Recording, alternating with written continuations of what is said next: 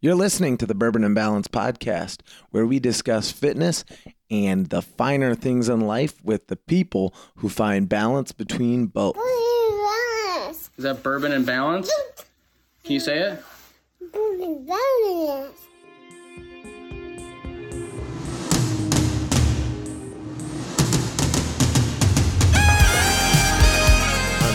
Hey, everybody, we're back to the Bourbon and Balance podcast. This is actually We're back to the.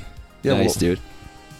we're welcome back. I don't know. Hey, welcome back. Yeah. Hey, this is Hey, we're drinking bourbon. This is our podcast. We- this is actually a unique occasion because we haven't interviewed somebody in person using the microphones in a long time. Mm-hmm. In a long time. But we the are last at one. What's the last one that you remember actually? In person with a mic. Solo. Yeah, at the gym. Solo Scott? Yeah. Yeah, it's been a while. We Yeah. did Rachel Clausing. It's hard to remember because we had all those interviews yeah, that's back true. to back to back. At the gym. Yeah, but we're on camera and we are in the basement of Mister Rick Court's house. Ah. the feel man, privileged. the myth, the legend. Yep. well, the listeners know him not- by now. Yeah. Three time Uh, guest. It's the three peat. Honored. Honored. Yeah, we uh we came here a couple hours ago, did a little training session in the garage. Um Volume day. Yeah, a little pump day, and then oh, Tully's getting after it, and then uh, had a freaking amazing dinner: steak, asparagus, macaroni and cheese from Costco, which was my first time. A little horsey sauce. Oh my lord! A lot of condiments Big condiment, guys. Ryan enjoyed his steak with beer. for your for your dipping pleasure. I he did put a little beer on his plate by spill my beer on accident. accidente. It was on accident. Got so excited. Thank you for bringing that up. I Giant appreciate man it. child. Yeah, yeah. It's fine. Nobody skipped a beat. We just kept going. Yeah, yeah. So what are we drinking here, boys? Oh man, actually, I, I do want to talk about it because, um, well, I'll show it to the camera, but this is actually kind of weird because we haven't done, we haven't filmed No. ourselves recording like this Uh, in a really, really long time. But since the first episode, actually. yeah, when we This were like special. originally going to put them It on, is. um, We'll see how you got me this for Christmas. Yep. This is, and I talked about it a couple episodes ago, but it's the Elijah Craig Toasted Barrel. Oh, it's actually really, really good. I we That we new both, exclusive. we both agreed that we thought it would be a little bit more I don't know, toasty or smoky. or like smoky or charcoaly, but um, it's got a, a really really good flavor. Uh, I would definitely buy it again if we are gonna like finish the bottle, which we're not definitely not going to do tonight. But um, yeah, we have Rick on for the third time. I'm honestly like you, Cheers. you'll probably be on brother. again in the future. We come out here uh, to Rockford to hang out uh, and train and talk training and talk sports and athletics and uh, we have kind of a unique episode. I think we'll kind of touch on a few episodes or a few a few topics. Rick actually doesn't know what we're going to talk about, so Perfect. We're gonna throw some curveballs at him, but I don't know. What do you you want to kick it off?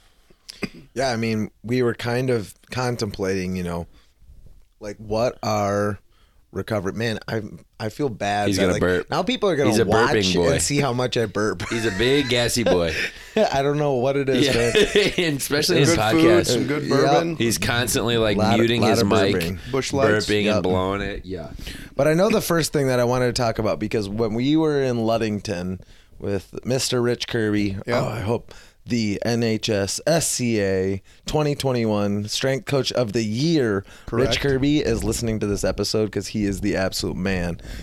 Ryan, you got to make it up to Ludington yeah. to spend some haven't- I time. do not know who you're talking about. And He's you the said an acronym that was He's like awesome. 12 letters long. That's how strength coaches do it. We don't do short acronyms. What was that acronym? A B C F G H him I say H it. S N L. TNT. Great. Um, but anyways, when we were in Ludington, we were we did a nice long hike through the dunes, and while we were hiking, we were talking about all the different data that strength coaches and like fitness people are collecting, and like we got into the the talking about like a lot of times I feel like, especially for high school and college kids, that data could do more harm than good.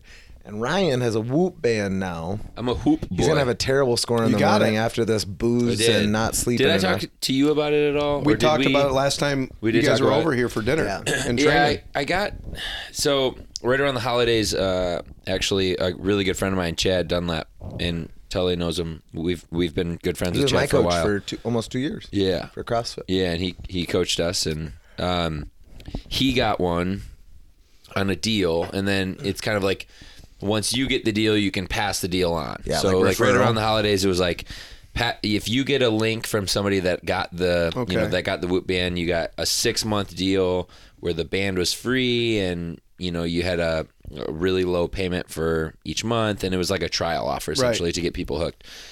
And I've been debating, kind of going back and forth, like if if I wanted to get it, if I wanted to spend the money, and then that deal came up, and I was like, you know what, I might as well just try it. Right. Um, but I had always, and Tully and I had talked about it quite a bit before I actually got it. But I, data is great, and I think we'll, we'll we're going to continue down this topic. Data is an it's an awesome tool to have, but for me as an athlete, um, I was nervous that the data was going to like consume me a little bit to where I would you know start altering the way that I was training and Right. living and resting and you know and I didn't want it to you know based on whatever my strain was or whatever my recovery was I didn't want it to I don't know like take me away from like my normal routine Right.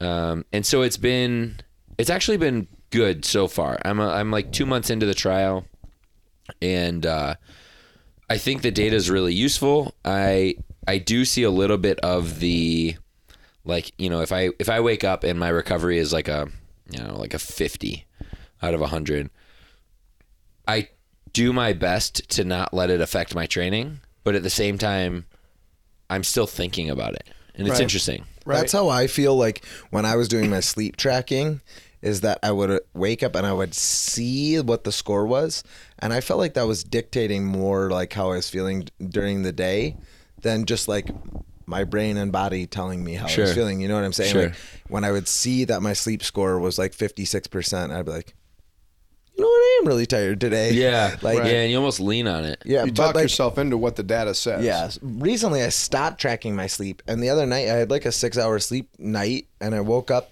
and I crushed the day. Like I, I felt the most energetic Really? I had felt in a while. So that's been a, a an interesting thing. So, I, like I said, I was interested to hear your take, Yeah. on how you feel, and then you on your end, you've probably even seen more with the metrics. Like, did you do catapult or any of those like Yeah, I mean, tracking we- things? Did you guys? Do like Apple watches or anything with teams that you had worked with in the past? We've we've dove into like you know the the Zephyr system, the Catapult, the Zebra. Um, you know, I have some experience with all of them. Not a master at any. Sure. Um, and they're obviously similar. I will say the one thing.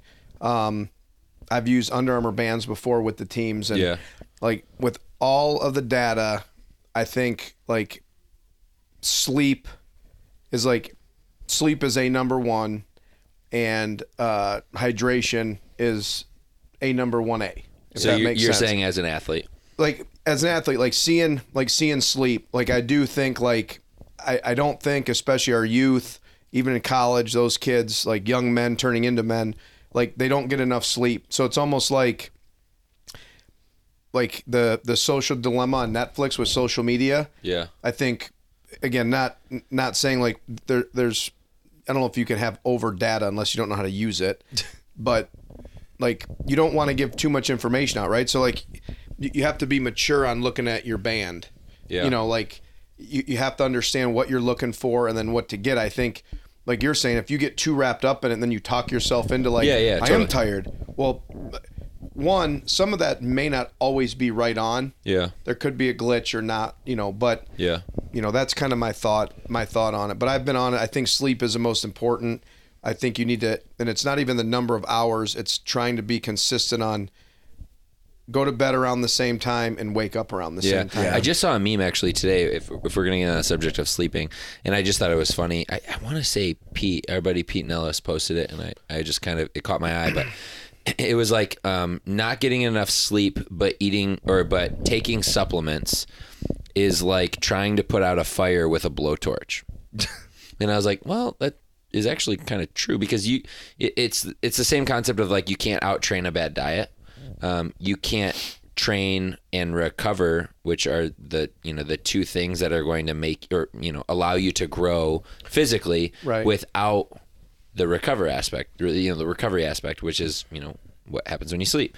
So um, that was why that was like the main, I guess, motivator for me to get the whoop was to see actually how I was sleeping and then how my sleep and the quality of my sleep, um, how that was related to actually, you know, like my recovery from the day before. Right. And to be completely honest, the data that it provides is is very in depth, um, and I think it's it's very useful. I don't think, well, I don't want to say I don't think, but I don't uh, I don't know how accurate the actual training data is. Maybe it's like just strain. yeah, maybe it's maybe it's hyperactive or accurate. Um, and Do you mean like you feel like that you it rates your sessions harder than you would rate it yourself? I don't know if it rates it harder or less or less hard, but I also have an Apple Watch. And so I'll test and tune the you know the two of them. Do you have them both on the same time? Yep. And then I also um, compare it to the machine. For example, like if I'm doing like today, I did running intervals. I was telling you guys about um, on the assault runner, and that tracks calories as well. Obviously, I'm not hooked up to that machine, so it's going to be a little bit less accurate. But for example, I did a half hour of um, of different running intervals at different percentages of output, and so it was 30 minutes on the assault runner, it told me that I had burned let's I want to say it was like 375 calories right, within the 30 minute span. The Whoop said like 250 and my Apple Watch said like 460. So it's and it it gets like that quite often. Say the whoop number again. Sorry. The Whoop was way less and has always been way hmm. less than the Apple Watch, especially than the Apple Watch, but the machine is kind of always in the middle. Yeah. So I have a, and I've read that as well. Like if I do a rowing workout, if I row 100 calories and on the rower it says 100 calories, my Apple Watch will always say more and my Whoop will always say less. Yeah. Um, and I've just kind of recognized that. So I don't really use We should it. make a video of that. That'd be a great breakdown for people Yeah. to see, like literally all three things, Yeah. side by side. By yeah, side. that's true. I, I really don't use it for the, you know, the training. Like, like I don't care how many calories I burn, to be completely Right. honest. Um, I'm really just looking for the the sleep metrics and then you know a general idea of how I recovered from the night before. What are you using now that you've been using it for almost a month, right? Yeah, actually, just over a month. So now. now that you've seen a month of sleep metrics, yep. what are you doing based on those sleep metrics? Like, what are you changing? What are you adjusting? Yeah, so I have um so obviously the amount of time that you spend in bed um is you know greatly going to increase the amount of actual sleep you get. yeah, the sleep and then the amount of time that you spend in REM um and yeah, and restful sleep and your recovery goes up. So obviously like it's a direct correlative. The more you sleep, the better you'll recover. Mm-hmm. There are definitely tools that the Whoop picks up on um, or like practices that the Whoop picks up on like if you drank alcohol. that yeah that help a bunch of or bourbon. yeah or don't help your recovery um and this is the first time that we've talked about Yeah, well, I, I don't know I'm anything going to talk about, about this And I don't. I've heard people like Rich Kirby does a Whoop band, I think, and he talked about it a little bit. Yeah. And so I, I was interested to see how much it was actually affecting yeah your behavior. so I was going to talk about something that we haven't talked about on Okay. the podcast THC marijuana Okay. So, one thing, and let me let me take a step back. Alcohol destroys your recovery. Oh yeah. Like, you have a drink, you'll see an effect. You have more than a drink, like your recovery is going to be twenty five to fifty percent. Yeah. I'm less gonna feel than awful what it- tomorrow. less than what it will. all you have to all you have to see on that is um, resting heart rate. So uh, I mean, on the you can look at And all that's the what it's different tracking. Yeah, and you can Yeah. look at all the different metrics. HRV. I mean, Yes. and you just make it as simple as resting heart rate Yep. when you know I've that was always the main thing coaching like to try to track with the athletes was that rest and heart rate. Yeah. And if it was, you know, if you're in the 40s, you're you're a stud. You're recovering. You're you're you're you're going to have an opportunity to make sure that your body's where it needs to be when you Yeah. go to that next day or next session or, Yeah. or practice or lift and whatever. But you can look at it and say, okay, I'm normally, just for argument's sake, say say 50 to 56. You like you said, you have a couple drinks. You wake up the next morning, you look at it, it could be 74. Yeah. I mean, it, it, Yeah. it could be Oh, yeah. 20 beats. Oh yeah. Worse. It's also tracking the amount Or of more. time or the split in between each beat as well. Um and it but there's like there's a so I know that's HRV, but that there's also like And that's a- hard to track. there's also a factor of like you know within an hour um, the change of your HRV as well depending upon what cycle of sleep you're in so there whoop is is very very thorough and i trust the data but you know comparing it to other things you know you're just speculative in general let's back, let's get back to like the things that actually Yeah. affect it so alcohol most definitely negatively affects it Okay. Um, I've noticed that if I wear my Harry Potter glasses, as you call them, my blue light blocking glasses, um, that actually does help. Like it helps the restful Score sleep. is lower. Yeah, Or higher or better or whatever. better. Yeah. Um, the other two things that positively affect it are sexual activity. You sleep way better after having sex. The other thing is, I don't really believe in CBD to be completely honest, but I 100% believe in THC, uh, just in terms of like the effects of it. Oh yeah, bro! I knew you were gonna say something.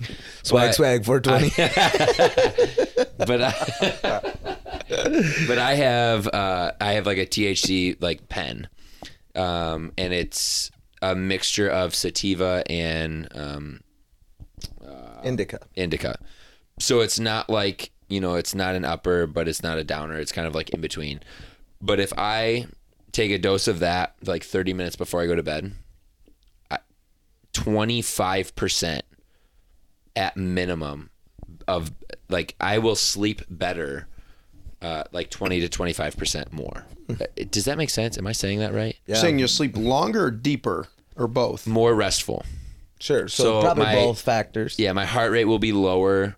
Um, my amount of time spent within like deep sleep will be higher. Um, and my recovery score the next day will be better. Hmm. Almost one to one correlative. Wow. Yep.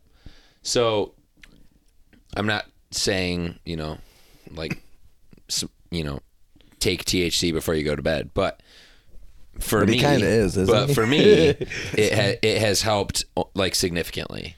Yeah. Um, especially after like really hard training sessions. Yeah. That's So, why it's interesting. That's why places uh, drug test for it, not because it is like illegal or whatever. It's a performance enhancing drug. I'm on PEDs apparently. Yep.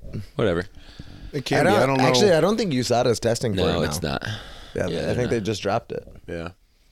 I didn't. It's interesting though. You know, like it's like anything. You have to test and tune it for your own body, and everybody's going to react to different, you know, stimuli differently. And uh, you know, I that's just my case, and that's just what I've been experiencing. That's like I, something that I would be interested in with the Whoop being more, like significantly more in depth than stuff that I've done. Right. If it would be helpful for, like, I've always been frustrated by my sleep scores because it's like I do all the things you're supposed to, and then my I've never had a sleep score almost ever above like 80% on any app ever. really. Yeah. I'm not a very restful sleeper. I I am will like I have like that weird like dad sense where if there's any noise or movement, I wake up. You're up. I'm like the kids are s- s- kids are sneaking out.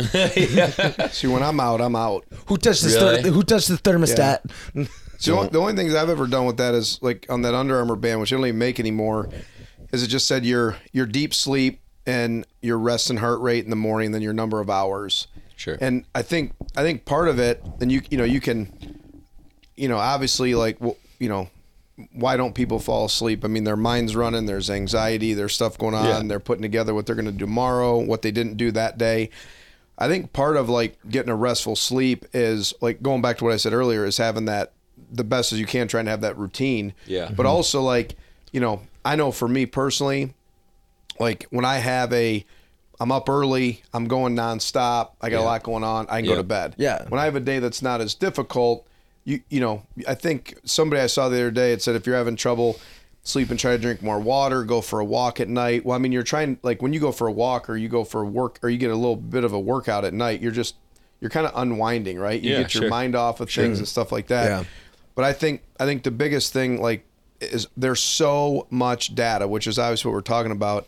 Like I still think you go back to basics like is time is the time you're sleeping accurate?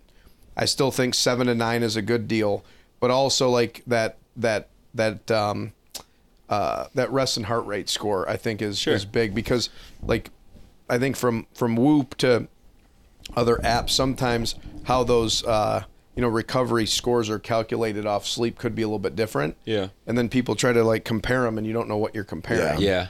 And then you get in trouble Have you ever done any other like recovery testing? Because like at the college setting, there's a million different things that people use, like doing uh, reactive strength index RSI test, uh, which I is don't- like. Have you? Do you know what that is? No. There's a, a couple different ways you can do R- RSI. The most common one is to have like a the uh, jump mat Yeah. that does vertical jump, and Yeah, you do like a 12 inch step off the box, hit the ground, jump, Right. and then it like gives you a score, and that's like cold. You like walk into the weight room, take you know you Is step central, the- so this is central nervous testing. yeah. So these are Basically. things that like you obviously like if you're not recovered, you can't like Yeah, there's fake like a that kettlebell test as well. Yeah, there's a couple. where you like stretch off of, or you Yeah. Mm-hmm. like reach past a standing limit or something like that. Yeah, one that I've done is uh, you use the grip strength test. Yeah. And you do it right and left, cold, before you start a training session.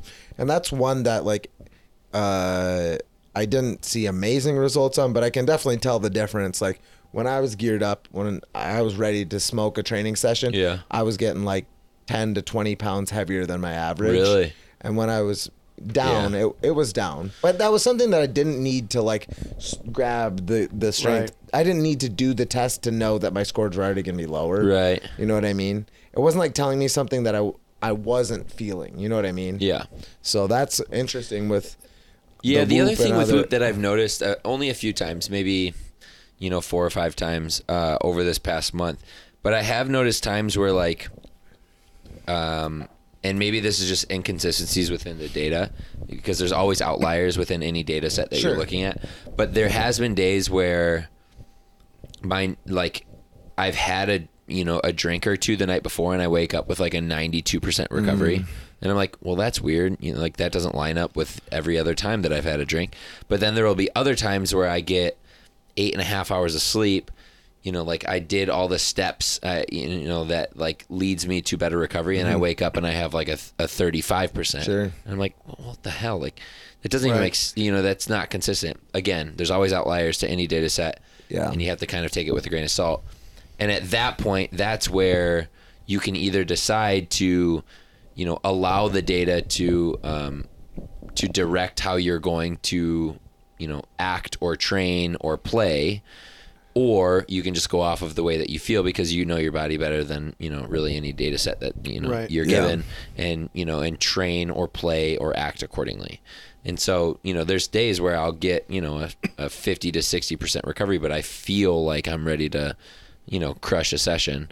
Um, and I do. And it's, I, I've done a, I think I've done a really good job at not allowing it to, you know, negatively affect my Yeah. training. It's more like spotting trends. Like if you're getting three, four days in Sure. a row of bad scores, it's like, ooh, Yeah. maybe I need to figure something out. I will But- say this is kind of a funny story, but so you can join. What's cool with the the whole Whoop band thing is that you can join communities of you know of people that are wearing Whoops or whatever. So we have an eighth day community, and uh, it's like a blessing in disguise because it's like it holds me accountable to like making sure that I'm you know I'm trying to recover because you properly. post them your and- scores Well, it just automatically posts it, so it when you makes share it when you public share right it away to the community So it's public. So like if you Okay. join that community, they everybody can see the other like, people at the gym see it. they can see, you know, like Ooh, what Ryan activities you're doing, last what your strain is, blah blah blah. So like New Year's Eve Ah. was uh, a late night, and then I woke up the next day and I had a nine percent recovery. Was that like one of those things though, where like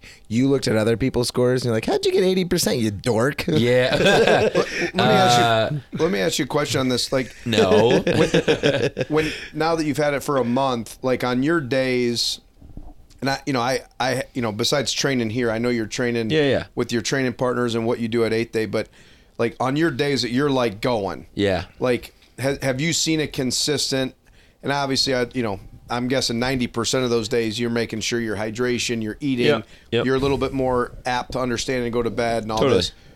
Are you seeing those scores consistent those Yes. next days on Yep. those hard, hard days? Or on the flip side, when you know, you know, whatever, Friday's one of your big time day, like you, you're going tomorrow. Vice Yep. Friday. Are you making sure on that Thursday what you're doing? Are you seeing a consistency in those scores going into that hard day? Yeah, totally. Um, when we train hard, you know, like I mean, we train Monday through Wednesday, and then Friday, Saturday. Um, our heavier days are usually Fridays. So when I wake up Saturday, I'm pretty in tune with like knowing that I'm going to be pretty smoked and making sure that Friday is a really good like you know like you said nutrition uh, and hydration and then trying to go to bed early because we train early on Saturday. So I'm always kind of in tune with that, but it, it is pretty consistent with like if I have a really hard training day, that strain number is going to be high. It's going to tell me you know, if I want to peak the next day, which is also kind of something that we haven't talked about, but it'll say like if you want to peak, if you want to perform, or if you want to basically just like get by, it'll give you a time to go to bed based on what time you wake up. Um, yes, it's pretty consistent. because that, that's what I think is the biggest thing with any data is the the accumulation of it over time on how you're going to react to that performance. Yeah, like Tully was saying, trends. Yeah. The, what's what what's interesting about the Whoop as well is it won't give you trends from week to week or even from month to month until you've had 30 days of wearing it consistently. Mm. And then it gives you, you know, the trends for each week. Um, So you buy a subscription going forward. yeah, exactly. get- so they hold out you- on you and This then episode, you get addicted to it. This episode brought to you by sponsored by Whoop. Whoop. Uh, yes, it's great. I, I mean, I, I really do enjoy it. Um, it's not a pain. It's not bulky. I sleep with it and don't even know it. So. I, I probably have some research It's I think neat. on it in my computer I can send you. Yeah. With a bunch of different things. Does uh, Jerry Cole wear one? she does not. She, I think she wants one, but she's not like a big gadget person. I usually have to like upgrade her things for her. Yeah. Like she had the iPhone 2S for no, I don't know. She had a really old iPhone for like six years. She had a years. and Motorola then- flip phone. Like, honey, let's go to the store. I'll get you a new iPhone. Honey, your Razr is a little sorry right now. Uh, I think moving on from this, we wanted also to kind of talk about. So Rick has been. I mean, you've been in athletics for, in sports performance for I don't know how many years. Two decades, Yeah, close to 20. right? Yeah. Yeah. And you've Um, seen like some of the biggest freaks to ever walk this planet. I have. I mean, you you coached Ezekiel Elliott and Dak Prescott, who are some of the best NFL football players out there. Yep. Um, you got any other notable just monsters? Maybe not people that like uh, well, Chris Jones with the Chiefs playing Yeah. in the Super Bowl. Preston Smith, who's a DN with Green Bay that just played. Um, I'm trying to think. Uh, Corey Linsley, who's a center for Green Bay, and then the left tackle Elgton Jenkins. Um, trying to think of who else. There's been. I mean, I, it, there's been some guys now that are heck retired. Did you have any But- like uh BG like hockey or baseball or any of those athletes that ended up that Um, maybe not even were like MLB like well known, but did you have any like Yeah, we had a- non football just Yeah, we had a- monsters? we had a high pick, um, Nolan Reimold at Bowling Green, played for the Orioles for a while. He might have jumped around some other teams, but his brother John was actually a basketball player at BG2, played overseas for a while. Um, both of those guys were freaks. Um, you know, Nolan I wasn't as directly involved with at the time with baseball. I kind of helped, but I knew I saw him around, obviously training and helped sometimes. But just like physically, like genetically, you know, long, lean, um, and then both of them, both brothers. John was older. They they had a different mentality. I think that's a lot of the the stuff that I've seen with different people's their mentalities. Um, Jonathan Matsumoto played in the NHL for a little bit. Uh, he was one of our hockey guys. Um, We wanted to kind of get on the But- subject of like the ultimate athlete. Like if you were Wow. to design, you This know, or, good. or if you were to if you were to think of I don't know, 3 to 5 characteristics of an athlete. Don't start yet. Okay, okay. Don't start was gonna yet. say- Are we going I physical need- Because we'll we go into this like- unbiased. Okay, okay, okay. If you were to, you know, three to five characteristics or physical attributes of an athlete that would make them the most well-rounded, complete athlete. like, Wow. Could step into any sport and like be effective. right. You know what? What do those those characteristics look like? Well, man, this is a loaded question, and, and we could bounce on this. So you guys are gonna have to keep me on track here and jump in. But I would say number one, that like your best players, like they're they are your hardest workers. Yeah. and I think that's an attribute. I think, I mean, now when I say hardest workers, I mean like, like they work hard, they're dependable, and I'm not just saying like they they run hard, they they bench press, you know, they they their weightlifting is hard and all Yeah. that. They yell and make a lot of noise in the weight room. Like, Yeah. Not that kind of right. stuff. I'm talking like like in the weight room, like their presence is felt. Like Sure. they are They're working. leaders. They're leading. Uh, they're in the film room. They're uh, they're getting extra because they're actually trying to get better. Yeah. So like just that that dependability and hard working of like like this is your best player. We need to we need to like we need to look at this person and, and kind of be like this person. So I would say that's completely number one. Sure. I don't know what the classification or like uh you know would that be Like one it's word, mental it's yeah, physical characteristic. but It's like but- that but that's champion's one. edge kind of thing. Like- that, like there's a reason why there's been a million quarterbacks in and out Yes. of the NFL, and Tom Brady ends up being the guy that is the cream of the crop every year. in, in any like go, go back and look at like like at, at eighth day you know and i know you know you guys have been competitive and you guys have won awards and stuff and i haven't been there to see you train but i when when you go into a room y- you you almost know who that person is Sure. you know who you can walk into a gym and be like that that's probably the guy or the girl or the person that's you know Yeah. like so like that presence is felt so you know i don't know how you know is that earned how that comes about but like that person Yeah. that's the number one attribute of of i haven't coached anybody in any sport um you know i've you know obviously you know women's sports becoming more professional i've coached some stupid good women's basketball players when i was at bowling green i mean Yeah. we won the mid-american conference championship um, went to the sweet 16 we won the championship i think five of my six years there um, i mean but when i say won it like i think we lost like less than four or five games every year Wow. um, so like those those girls on that team like that's what they were like you knew when they were in the room. Fortunately for us as a team you knew they were there because that there was a lot of them there's a lot of alphas on their team. But so that's one. I think the i think the second thing is um, there's awareness. Awareness. I'm probably going to say some things that aren't as specific as people think like No, that's good. but awareness is one. Um, they're aware of the game. They're aware of surroundings um, they're aware of um, like Teammates. competition, Yeah, teammates. But that's like The- something you see in a lot of sports is that like the uh, ability to find space uh, on a basketball court and move and They're know where the, like where the ball Yeah. is, and then be able to find space on the ice in a hockey game, Yeah. or find space on a lacrosse field. Like those things, that's like something Yep. that like the the awareness of where the ball is, where the like the Right. lines on the field are, like that kind of thing. And and it's also awareness in ter- like again loaded because you can go what's awareness? Awareness to his angles, right? Mm-hmm. Like what you're like awareness on the court. Like you know, a good defensive player in football has a nose for the football, has angles to get to the football, and can bring the football down to the ground. Or like a- Tackle. A, boxer is literally like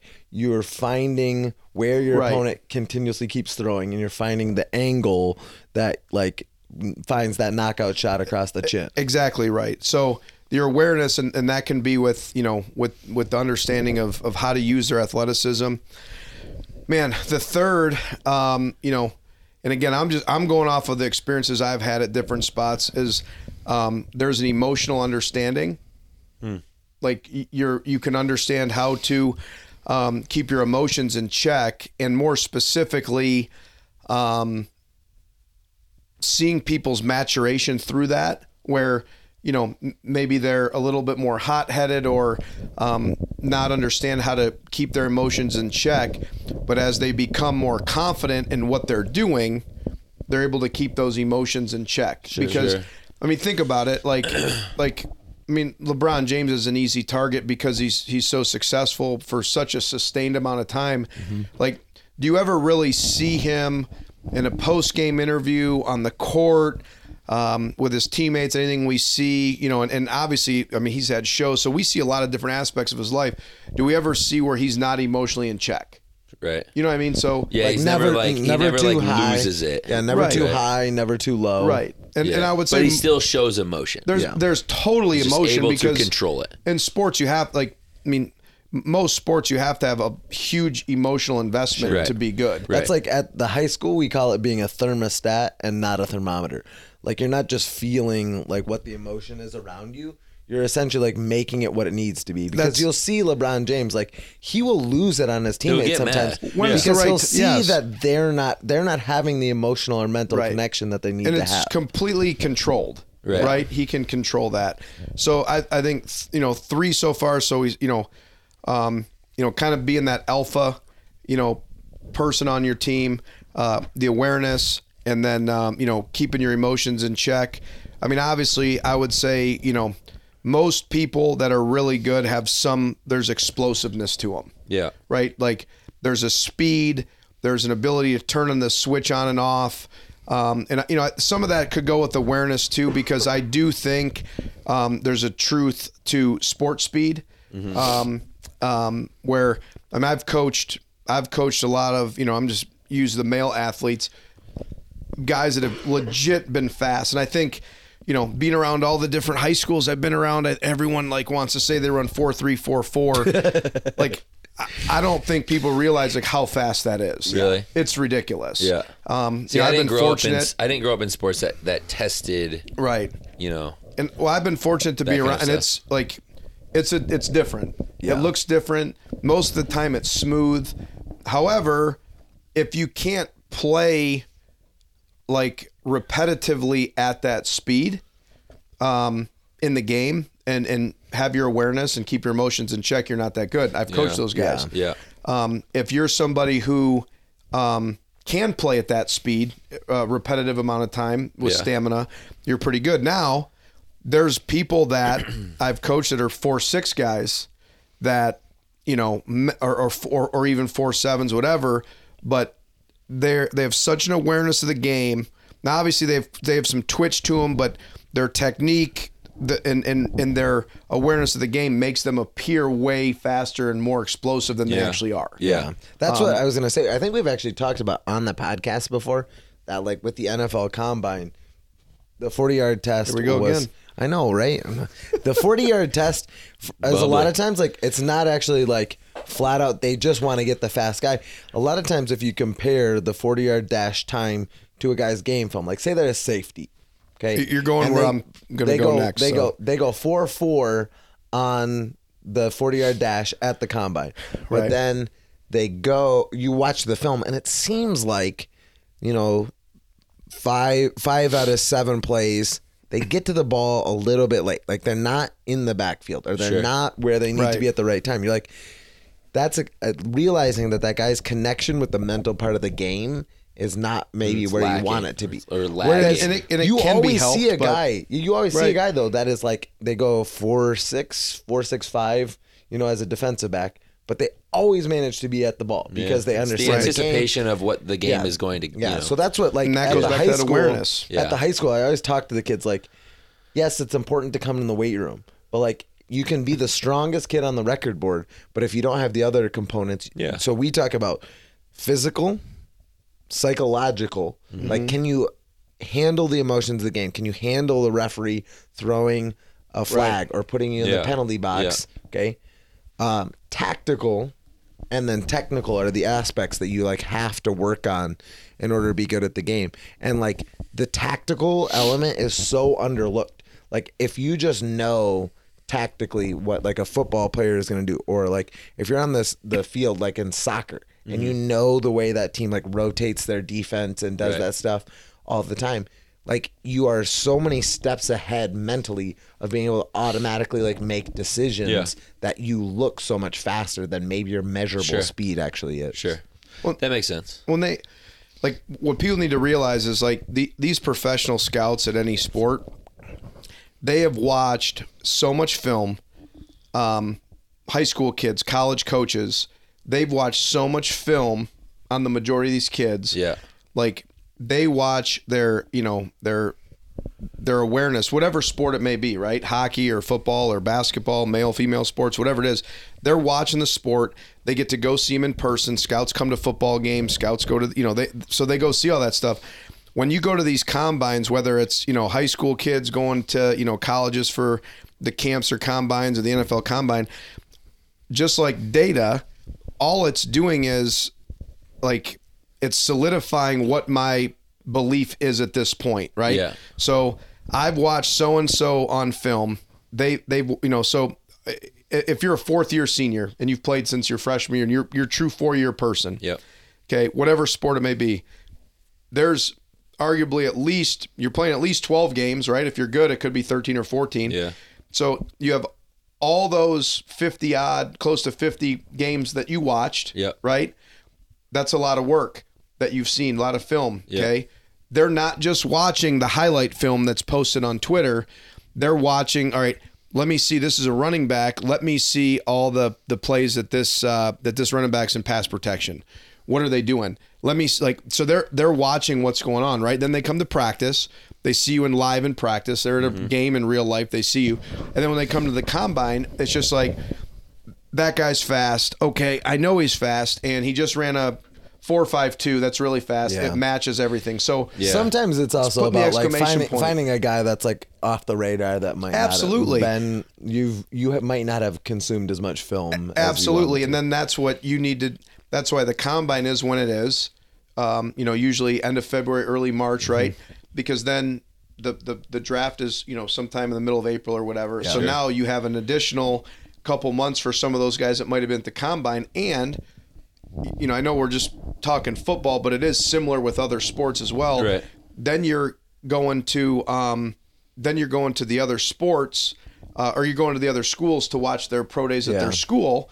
So you may get those guys. So you know, typically people's pro days are after the NFL Combine. So then, you know, because obviously not everybody's invited to the combine. So you go to those schools after, and obviously there's guys in regions, and you're like, oh man, Yeah. you know, I'm finding these people. But Yeah. um, you know, it, it goes back to, you know, finding that data, you know, c- to correlate it from our earlier talk, you know, you, you go see all the data, like all the, the, the, the Zephyrs and the catapults and stuff, and you see guys that work hard. Typically the data shows guys that work hard on that are also the guys that you visually see with your, Sure. with your own eyes that work hard, you Yeah. know? Yeah. So a lot of times data and recruiting and scouting and it's, it's just like, it's, it's, giving you more factual information of like what I already believe or what Sure. I've seen with my own eyes. Right. Yeah. You know, but That's interesting. I can't imagine being a scout for a sport like football is actually I think kind of easy because you get s- such a limited amount of like film. Right. Like, I can't imagine from like the hockey lacrosse world. Yeah. Those those dudes that play like a regular season and then they play whatever junior season and then if you're like literally playing hockey around, you might have like in a single year like 80 games of hockey. Well, Don't you think? Yeah, it kind of depends though, because yeah, there's like weird off-season teams that you can play for, but for the most part, you're either playing, you know, like either high school or or juniors, which is you know where a lot of the scouting gets done, and then in college, it it kind of happens pretty early as a hockey player to get you know to get signed Yeah. by a you know an NHL organization. So Yeah. That's what I remember it was wild when it's mostly when you're when you're really young that you're Yeah. getting a lot of attention and then you're getting picked up and most of the time you know if you're a standout like juniors player or if you're a standout high school player you know once you're in your like first or second year in college you're most likely at that point if you're going to go to the NHL out of college you're probably already signed by like sophomore junior year Yeah, that's what I remember. Like uh, when Danny DeKeyser got uh, signed Yeah. by the Red Wings, it was just like literally uh, we were watching a Michigan State Western Michigan hockey game, and I just remember being like, this guy, whoever this is, is different. And then like a week later, he Yeah. was like, "Peace, I'm not even gonna finish my season. I'm just gonna go play well, for the Red yes. Wings." the- I mean, Dylan Larkin did the same thing. Yeah. He was a sophomore. I think he was Yeah. a sophomore on U of M. Just left, played for. I think he played probably I don't know, half a dozen games at For the Griffins. Uh, for the Griffins, they got moved up to Yeah. the NHL. So it's like, you know it's know, a weird world. yeah, it's a little different, and But it's the there's same also kinda- like still, you know, like a very normal path for a lot of those players as well. But yeah, it's it's way different uh, in terms of like, there's not really combines, you know, like They there do it is- like an NHL They combine, do. but I feel like the the stats they pull off that like they don't. They It's don't not really that. Uh, it doesn't determine yeah. the direct, uh, you know, the direction of that player as much as Yeah. say like the NFL. combine It is hard though because like baseball and hockey are such specific skills sports.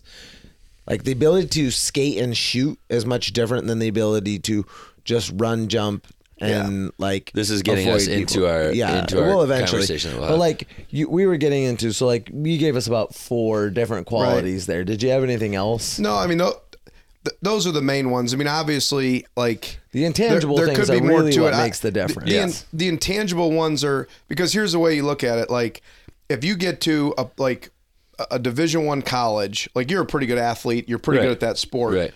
and then you go to again, regardless of sport, to keep moving on to that next level, like usually you're able to move on to those next levels. Like there's freaks that there's they're, farther and fewer in between than I think everybody out there realizes. Yeah. That are just like regular fans. Like when you're in it on a regular basis, like the separation is the intangibles. Mm-hmm. The Yeah. separation and I think is like that's in any sport.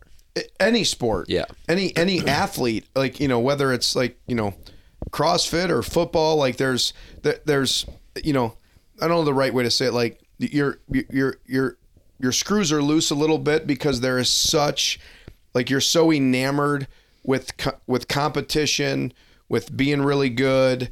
Um, And, the dedication to your craft it- is, is kind of huge. It's unmatched. Yeah. and and it's and it's so much more. Sometimes you know the the biggest separation is a lot of times the the mental aspect and you know the ability to time manage to do all that stuff and um, you know I've been fortunate to be around a lot of those people to to see it and when you when you're around them as as you know you guys are you know at at you know the the good uh, the good players in high school and you know at eighth day I mean those people inspire you as well. Yeah, When, when they do it, like you want to be better when you're, oh man, so and so's around. Okay, I got to make sure today's a good day, or I want Sure. to coach better, whatever. You know, so um, That's th- what I do when I leave people. your house.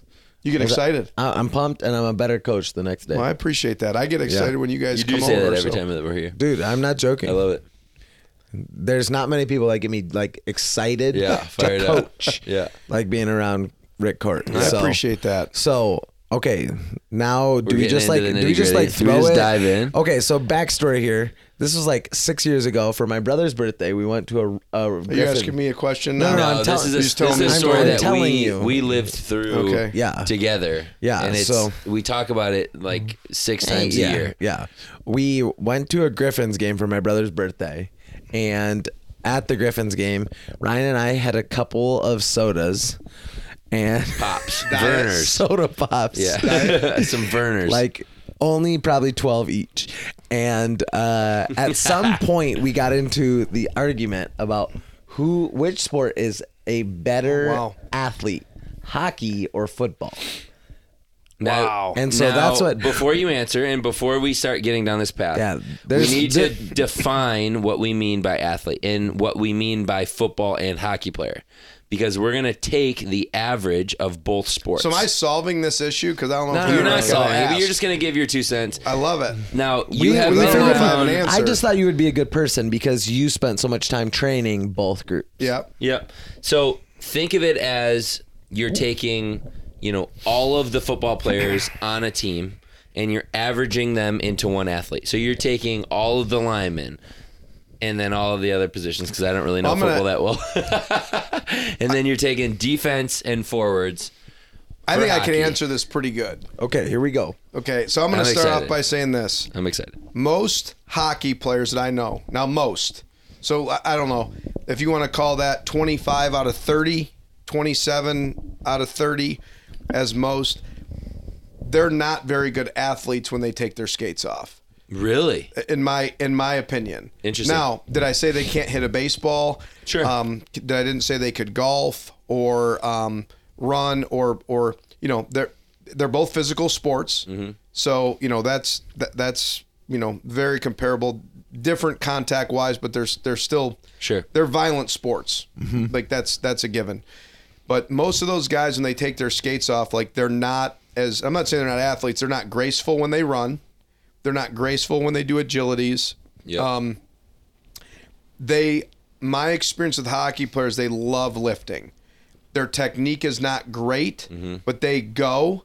So like it's kind of fun to see it, but you're like, okay, hold on, we gotta we gotta clean this up. They're little like bit. your grind guys. Your. They're skill. going. They're Yeah. not gonna miss And lifts.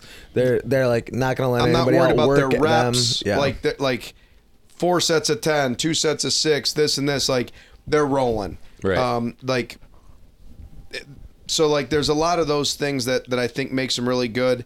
But a lot of a lot they're they're not graceful when they're off skates. Sure. Um, and anybody who's really, you know, obviously growing up in Detroit, my son plays hockey. I wanted to, but didn't. skate on the ponds when you, and then coached it.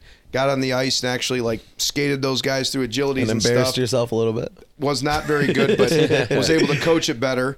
Um, when when you go really watch that, it, it's really impressive. Yeah. I mean, when you Sure. like last year, uh, we went to uh, Bowling Green. Uh, was at home versus Miami of Ohio, and we were like six rows up, and and you know they call it the little barn there in BG. It's a, like a little tin roof.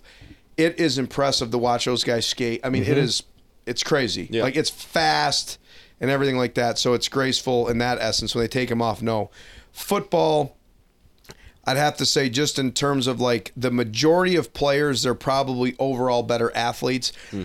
I think you could probably take a few more football players um, and make them into hockey players. Now, I'm looking at in terms of numbers, right? Because you got Sure. 105 football players, you got 30 odd hockey players. Yeah. I think Yeah, it was yeah. about 28 to 33. The pool so is just bigger. the pool's different, so you could probably find, you know, like, you know, per capita, probably a couple more football players mm-hmm. that could get than you could could with hockey now, players. the but hard thing about this though is like your definition of what was a- the fight with you guys? the, the definition of athlete I is really the had who. sticking point because I always I will always say first of all I love hockey. Yeah. And I love football. awesome. Okay. Yeah. Yeah, they're both but awesome. My argument is always like I consider athleticism to be the in, ability to run fast, jump high, lift weights, throw things, do that kind of stuff. Th- then football would be the That's answer what- without much but- debate. Right, and I yeah, and I don't think I, if I remember correctly from That's a that great night, definition, I don't think I disagreed with Yeah. those points. So what but I, think I had counterpoints as well. So I think hockey players are much better about the ability to go do anything and be like effective at it. Like you can go have a, a hockey player go shoot a basketball Well, and probably be okay. Go So- like you said, hit See, a I think golf my ball. argument was I more like around the specific skills of what hockey. So I just sat up on the couch, so you knew I was getting. yeah, Here so we go. what- So so hockey warrants, and this is really like it's it's kind of unique to hockey, but it's also unique to lacrosse as well. Um, weirdly enough, two sports that I played, but there are there are more I think skills that are warranted from every player on a hockey team than are, than there are from players on a football team. What do you mean like, th- like So there is- every single hockey player and every single lacrosse player has to be extremely proficient using hand-eye coordination, right? Mm-hmm. Yeah, yeah. using agility, Absolutely. stop, start very quickly, being aware of their surroundings. Mm-hmm. Not every football player has to be in that mindset and with that set of skills in order to be a good football player. How about- a select few have to be, absolutely. But for the majority, Mm-hmm. elite they most definitely ones do are. not have to. This is a hell of a conversation. How about this? I, my opinion, I think more hockey players out. So you have same school, high school, college, Yeah. hockey team, football team. You would, in my opinion, have way more hockey players inclined to go try and play football as hard as they could then you would have football players go try to play hockey. Oh I yeah, can see absolutely. that too. Yeah. Yeah, but the, the I think the deterring factor Without there is even- that I understand the hockey skating, but- is hockey and baseball is the same way. That the skill set is so specific to that specific thing. right. Like the Yeah, ability totally. to Same skate, with lacrosse. skate and Same shoot with lacrosse. Yep. doesn't transfer to almost anything else, other than the hand-eye coordination and the things that go with it. Well, and the like the the agility and awareness. Well, yeah, but it's it. still like agility on skates is very different than agility running on flat ground. Mm, I would say agility on skates translates very well to agility on a lacrosse field, which is just you should basic come look running. at some high school athletes. Yeah, I don't are- know Well, how high school much- athletes are different than professional athletes, which is we're talking about the best athlete that we can I create. think that anything on ice, I don't think we can even close to correlate. Yeah, that's what I'm of saying. Agreed. Ice Agreed. is just so. yeah, Can, it's, can it's we one of correlate it to getting that stamina and, Yeah. and and you know muscular endurance? Yeah, I think the one thing that obviously we all know separate hockey and that with the pandemic with my son playing is like we all know this. If you don't start skating young to play, Yep, totally. You're not you, you're not going to go. That's what make I the- was. You're not going to yeah. go make the Yeah, high school. That's team. what I was going to get with. Is it's a skill that's learned from a very young age, um, and has to be has. To, Right. It doesn't have Yeah. to be, for, but for the majority of it, you have to start skating young Right. in order Yeah. to be proficient enough to play at a high level. See, I think of athleticism though as being a general, ultra broad category, whereas, like, there's sports skill, Sure. and then there's athleticism, which is things that carry over. Because if you can do a pro agility shuttle really fast Yep. on a football field, you can do it really fast on a tennis court. yeah, yeah, I, mean, I- would agree. I think. I mean, if, if, If we really well, want to, but like, but also tennis. You know, this is where we get into the like niche aspect of each sport. You're reacting to a ball, so Yeah. your reaction to a moving object has to be really good in order for your agility to be able to keep up. I have a great example though. I have a kid that just signed to play football at Western Michigan this year. Yeah. Didn't play tennis as a kid. Started playing in high school and was like doubles one for Grandville. Really? And was a defensive lineman. He weighs 200 and- almost 300 pounds. And It was a, a phenomenal tennis player. yeah. that's interesting. So that's what like that's athleticism. yeah. that is just like I'm just talking about the general athletic abilities that translate to moving, running, jumping, Sure. throwing things, like the power generated by the body. Whereas like hitting a baseball, you can be a slob that can barely run Look and at- smoke a Look baseball. at the MLB. John Yeah. Kruk. Yeah, yeah. You know what I'm saying? That's such a specific Yeah, skill. So totally. that's Right. skill in itself is not athleticism. Um, I, I like what you're saying with this. Yeah, I think you can get Run, into that jump, argument like do skill that. and athleticism because I think, you know, in order to be a skillful, in order to be a skilled hockey player, you have to be athletic. Right. Yes. And like the athleticism boosts those skills. It's the Yeah. athleticism is the engine for the rest of that Sure, stuff. sure. So like if you are faster off the ice with whatever you're working in your strength and conditioning, yeah. then you become better at running and stopping and like your shot has more power. But like you can be really strong and your shot is weak if you have no idea what you're doing. Sure.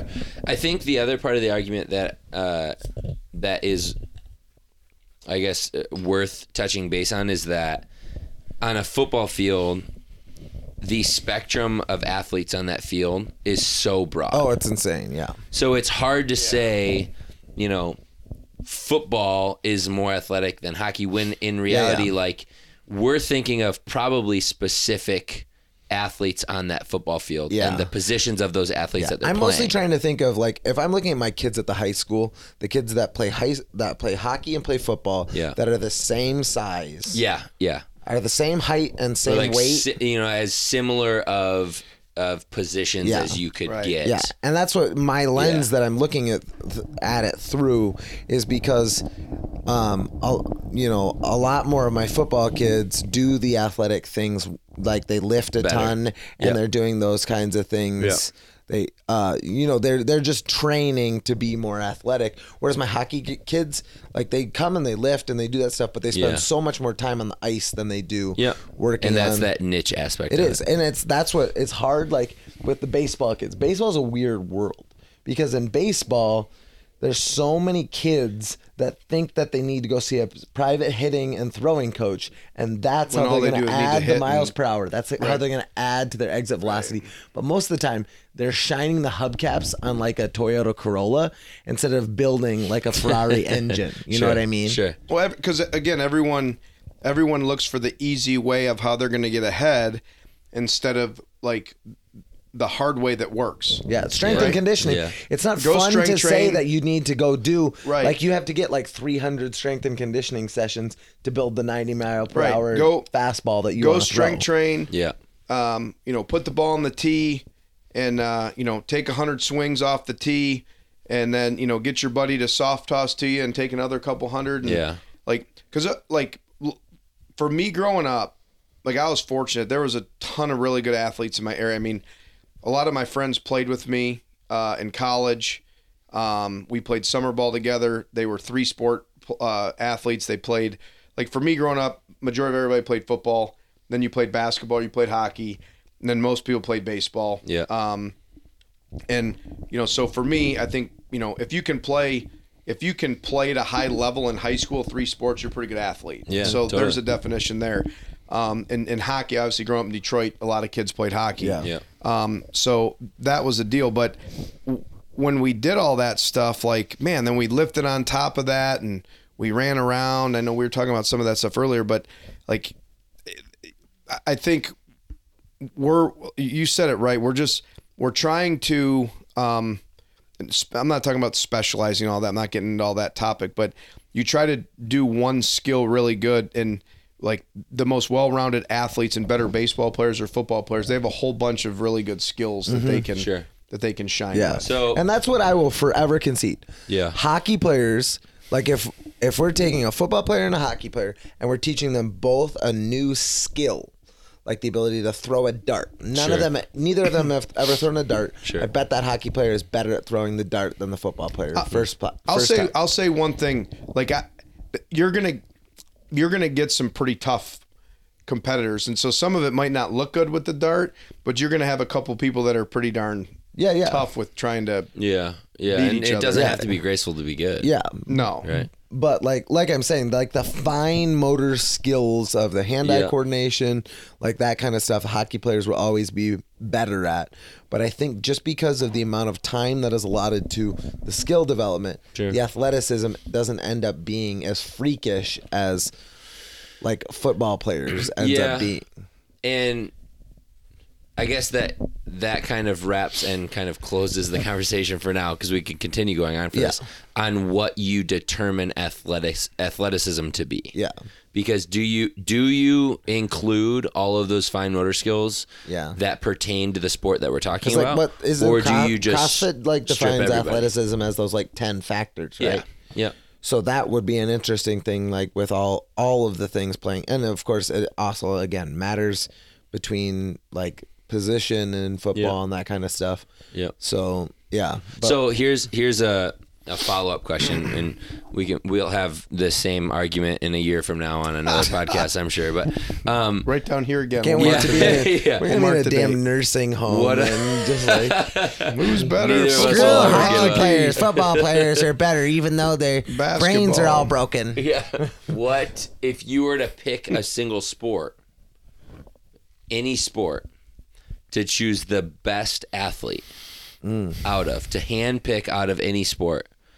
What would it be? person for person, athlete for Like athlete. to be able to, they you take picking an athlete that could go and do any sport after I'd that, say football. Yeah, Mm, or baseball. I was gonna say rugby. You don't think? I don't have as well, much experience to. I just to feel like- I just rugby. feel I haven't like- been around it. Uh, I just feel like baseball players have like the combination of the extreme athleticism with the extreme skill development. I don't see a th- extreme athleticism on a don't know baseball if- field almost. I don't ever. know if all baseball players have who like is extreme extremely toughness to do that. athletic in the terms that we were just describing on a baseball field. Mm, Giancarlo Stanton. Uh, I mean, Oh, there's, a lot of million. So I'm not saying that they're like, not there, but I'm just yeah. saying the majority of baseball players are very specific in their one skill that they do. Well- there's hitters, there's pitchers, there's catchers, if let's let's go and to there's this right. Let's go to this. You and again, uh, there's there's not a ton, but very rarely have you seen or heard this baseball player A is thinking about going to play in the NFL. Yeah. However, you hear a lot around. this this NFL Yeah. player Yeah. wants to go play baseball. Now, the, the again, like I- I would venture to say if you go around most let's just use quarterbacks. I would say most quarterbacks are also some of the best baseball players on the team. Yeah. Sure. That's that's a general I would because say. that skill is there, yeah, obviously. Yeah. it's there. And I'm not saying that they're pitchers. I'm just saying like There's some skill they're transfer good- there with they're- throwing a ball. they're Yeah. throwing All that goes- they're- Now you put a ball in the hand of a defensive lineman. Right. Like, I mean, how is that ball gonna could be be thrown, different? I, I right? just, I think, I think football, and I'm just going back to like, there's a there's a, a hand-to-hand combat that's needed. There's a toughness that's needed. There's a mentality that's needed, and then there's a there's an explosive, uh, there's a strength, there's a conditioning, there's a stamina. Like, in, in rugby would be right up in there? there too. I just I don't have enough. I don't I have don't any either. Rugby's experience with interesting. I just rugby is So always I'm a sport that I feel what I don't like eh, kind of on. I like the sport of rugby, but I, I feel like the pool of athletes is so small that it's hard to know. Really? Yeah, it's Rugby's like massive worldwide. It's, It's- like soccer. Like it's not that it's not that big here. Yeah, But like you look at some of the All Blacks on the New Zealand team. Yeah. I mean, they can throw a ball, they can Yeah. catch a ball, they can sprint, Oh, yeah. they can hit. Yeah, they can measurable athleticism anticipate. though. A lot of times, like the best rugby players in the world are not as high as you think that they are because the pool of athletes is pretty small in comparison to football. You're saying? in comparison to like mo- like this. The pool of athletes for soccer is massive. I bet the pool of athletes internationally for hockey is almost the same as rugby. Yeah, I would. I would Like the number of with that. people I around bet the it is- world that I bet play. it's probably actually bigger. Yeah, I think hockey might be bigger. That's what I'm saying is that the pool of athletes is so like so small. I- I would the love to pool of hear- the pool of athletes for football is actually pretty massive. I think like one. Yeah. Well, there's because there's so many people on the team. Um, I know it's not as international. Yeah. But like, the, it's also hard. Like, do how much do you factor in like people that are just playing soccer to people that are like hardcore competing Yeah, as yeah, well? yeah. So You know that's what the United States. Is I a would weird like to outlier. hear the the input from somebody who has actually played a really high level of rugby. Yeah. And also a really high level of football or baseball and to hear their input on like, you know, between those two sports that they have f- actually played, who they think, Mm-hmm. Yeah. you know, uh, Rugby's you know, great because it has almost all of those things that we're looking for. running, throwing, catching, like literally like everything. Endurance, more, more endurance than football, Jumping. definitely. Um, I would love to hear Johnny Rugby's I feel you know, like input the on it. wide open like hand-eye coordination is not as much. Like Yeah. like base, tracking Yeah, down a baseball like, or tracking down not, like, tracking, tracking down a down a hockey ball. puck from a long Yeah. distance. Yeah. because you'll you get the occasional like you know long I'll, punt I'll tell you one ball, one thing I experienced when coaching in college. You have different times of the year where, uh, you know, you have a you know day that you don't condition and you go uh, you go play basketball as a team. You play dodgeball. You play Air Force football. Yeah. You're obviously you see him play football. Like, I mean, there are some sick athletes. Oh, yeah. And like, and and and the thing is too, with football is there may be some sick athletes that are walk-ons or kids that don't even get a lot of playing time because um, you know they have a great skill set. There's they might not be the most physical or be able to do something to, specifically on the football field, but they go play basketball or Right. Air. You're like, whoa. I mean, you know, I mean, I always, I always used to, I always used to say like, you know, if why, like, just go play basketball for condition all the time. Like, Yeah. it's the one sport that's like really fun to practice. Yeah. There's not a lot of whole Yeah. other bunch of sports like that are like football is really right hard away. to practice every day in high school or college. I guess we're kind of forgetting about You the track and field sports too. Not forgetting, but like, Yeah, and- like I It's think just- of deca- I mean, I think it's just Yeah. different when I you say didn't athletic. know. I didn't know the sport of decathlon at all. yeah, Joel will until feel I- disrespected if he yeah, listens to this. until No, I actually, you know, Yeah. started my Th- role th- at that Ickday. is definitely a great. Uh, So if you uh, look at that and you look at those ten events, they're testing everything. yeah, Well, but again, the saying. pool is super super small on that too. True. So that's True. hard. I think the one thing though, like going back, the way I'm looking at it, like, I mean that again, like you said, no disrespect, decathletes and track athletes and and sprinters, jumpers, throwers, like it's they're freaks. I mean, Oh, I've, yeah. I've seen them. You know, Yeah, totally. I was at Mississippi State when we hosted the SEC championships, and I was out there in between. I mean, it was awesome. Yeah. So, but I, the way I'm looking at this is in terms of like throwing, jumping, strength, and then like specific skills Yeah. of sport, kind of like we're talking about. So talking if you about remove too. the skills and you just look, look at athleticism, I don't know how I don't know how you could argue that the number one decathlete wouldn't be Yeah. the the most all around Or- athlete. or yeah, it's like- hard to know though because you can't. Right. We don't have like a lot of football players or hockey players just going to do decathlon. Sure. Like if that pool of athletes was bigger, we might have a better idea of Yeah. what the transfer That's from those sports ends up and being. then I would also like to see like you know Fraser put up head to head with whoever the top decathlete is. yeah, I mean, if you Yeah. if you take in, if you, know, take some off type of sports skills specifically, I mean, like you know, the the people that do the you know different. I mean, obviously, CrossFit would have to completely come up to the top. Yeah, with totally. Strength, and you go watch it, and like well, it's it's a little bit of everything. I mean, it's right? everything. That's what I mean, it's and, if and they do it right. I, I, Yeah. I, I have a hard. My biggest thing with sports and athleticism and being an athlete is the first thing that comes to me is like is mentality. Like, like you you've got to be a mental like so invested mentally in all that stuff. Sure. Regar- like that's the first thing I would think about is like what's who's the greatest athlete to me like the like if you were saying hey write it down the first thing I would say they they have like they are callous they're tough and their mindset is like so competitive yeah. one all right Yeah. now let's go to jumping throwing Yeah. this skill that skill. So who is the athlete that sticks out as soon as we say this, right? The best athlete that you know of ever. like who that do you we think of? with mentality and Like physical who? ability. Yeah, who's the name that comes to mind? like for for me that I've coached No, just no, no. period. Oh, in just in general, general? all of sport. I mean, I I- I can't see how. I, obviously, I've never met this person. I can't see how you wouldn't say Bo Jackson's maybe not the mm, best athlete yeah. we've ever been around. You know who I think is another one that l- we know Or seen, I should more say. a little bit in this area is Calvin Johnson, as far as like being tall, like the body, Right. Yeah. run fast, jump high, Right. fine motor skills, and was just like an ultimate competitor. How Right. could you argue like Michael Jordan? You, Michael Jordan is definitely Right. like he's Yeah, no, I I- think you that's the other one that like after watching Like The his- Last Dance, his like mindset- his mindset and his mental No doubt. capacity for athletic, like or for just sport in general, was just so far beyond anybody Well, at that, that, time. that I mean, you talk and you know, Kobe Bryant. Obviously, the anniversary of that uh, tragedy happening, but you you look at those guys like again, like and I've been around this and the good and the bad.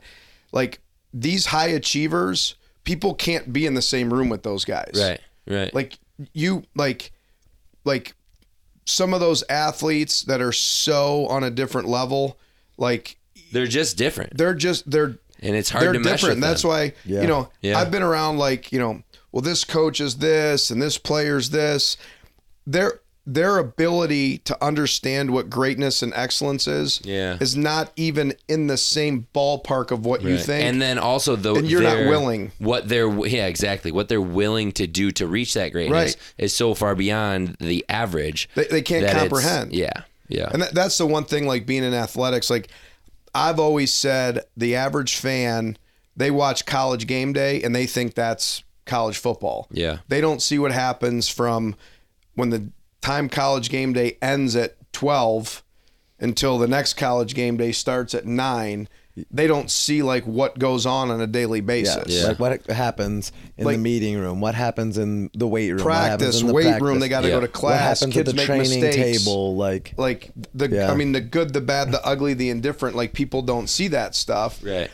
The same as with elite athletes like they don't see what those guys do girls do people do in between like events Yeah. like the Yep. the sacrifices The the, struggles yeah. the preparation and like you know like like obviously there's a lot of confidence some of those you know some of those athletes i'm sure have days of doubt you Oh, know what i yeah, mean and they that's why that's why there's coaches that's why there's workout partners that's why there's teammates Yeah. you know and um you know and and things like that and that you know that's why sometimes too you know you you look at you know we talk about the when we we're starting off you know, talking about the the Whoop bands and stuff, and you know, getting in our own heads with data. But like, I mean, Michael Jordan had you know, the, the one of the greatest games of all time, right in the playoffs when he had the flu Yeah.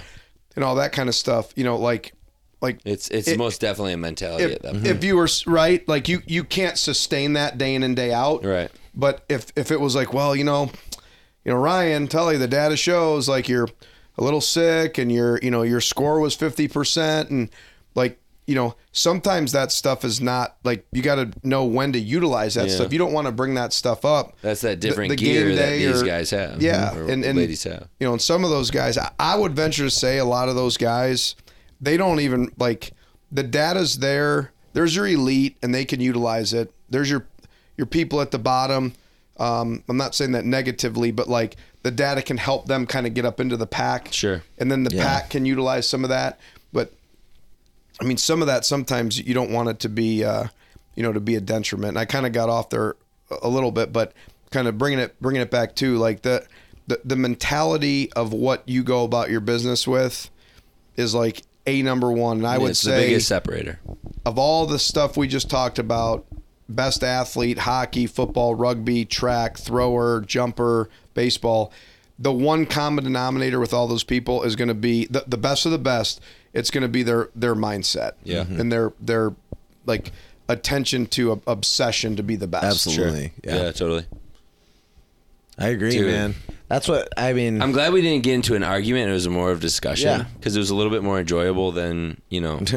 it's great when- dis- wanting it's great each other. discussion though like especially when there's different points of view and it's one that can You're like a it can never really be love being settled. mediator yeah, So, Never been that. Yeah, yeah. It, it's can, it's a fun conversation to have. it won't ever be settled, but No. it's. uh I'm glad that we waited. We're we're almost one full year of the podcast, and it didn't come up a single time. which which one that the, the, the- hockey the hockey versus, football uh, argument. versus football argument. well because we got a football player and a hockey player Yes, sir. Yeah, yeah. and I'm the baseball player, so I should have said. That's right. I should have You said should've baseball. Yeah, I was the one that's but- sticking up for baseball. Yeah. Jeez. Well, if you've made it this far, this is a longer episode that we've had uh, in a couple weeks, actually. Yeah. But, this is going to be at one of our highest quality. Ugh. Might even have a little video footage if I Ooh, didn't jack shoot. that up. Oh, here we go. Um, we'll Yeah. see. So check I mean, it out on you guys have heard Rick before. You'll hear him again. We love coming here. Thank you again for having us over. No, having, I love it. Having dinner and uh, and drinks and stuff. Tully, you got anything else to say? Nah, Bourbon and Balance Boys out. That's it for this week's episode. Once again, thank you for listening and supporting the show. And if you're getting value out of this content, please share it with other people who you think would get value out of it as well.